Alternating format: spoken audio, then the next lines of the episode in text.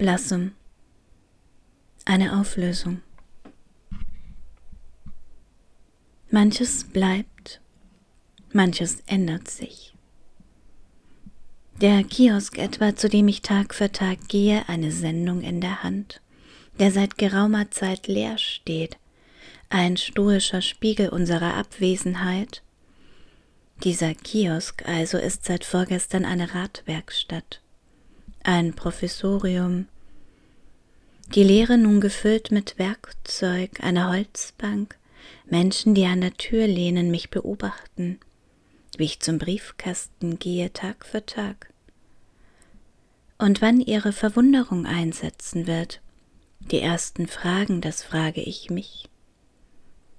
Und vor zwei Tagen bin ich das erste Mal nicht allein am Briefkasten, sondern eine Frau vor mir, die Briefe einschmeißt sie aus einer pinken Tasche holt, und ich greife mit meiner Hand in meine Jackentasche, greife ins Dunkle, ins Warme, und ja, sie ist noch da, die Magnolienblüte.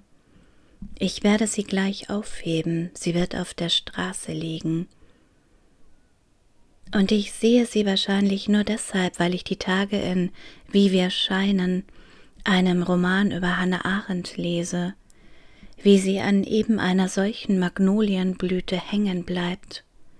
Kalt ist es, die Blüte noch nicht aufgebrochen, eher nussartig,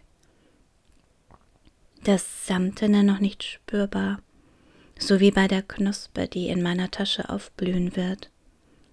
Es ist März, es wird Frühling, es ist Auflösung, ein Verschwimmen liegt in den Dingen.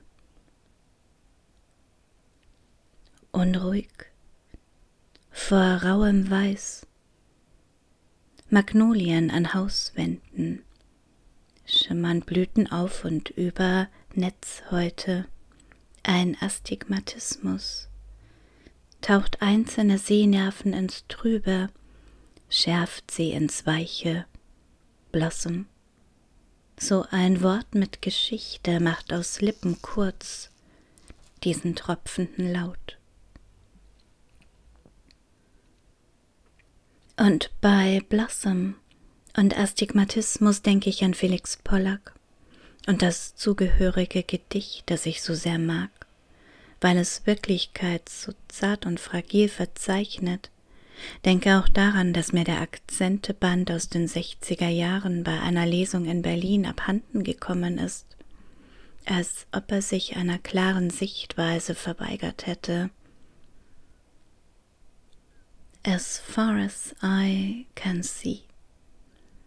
The white blossoms in the white vase bloom on no stems, suspended in mid-air like delicate white insects above a white flower.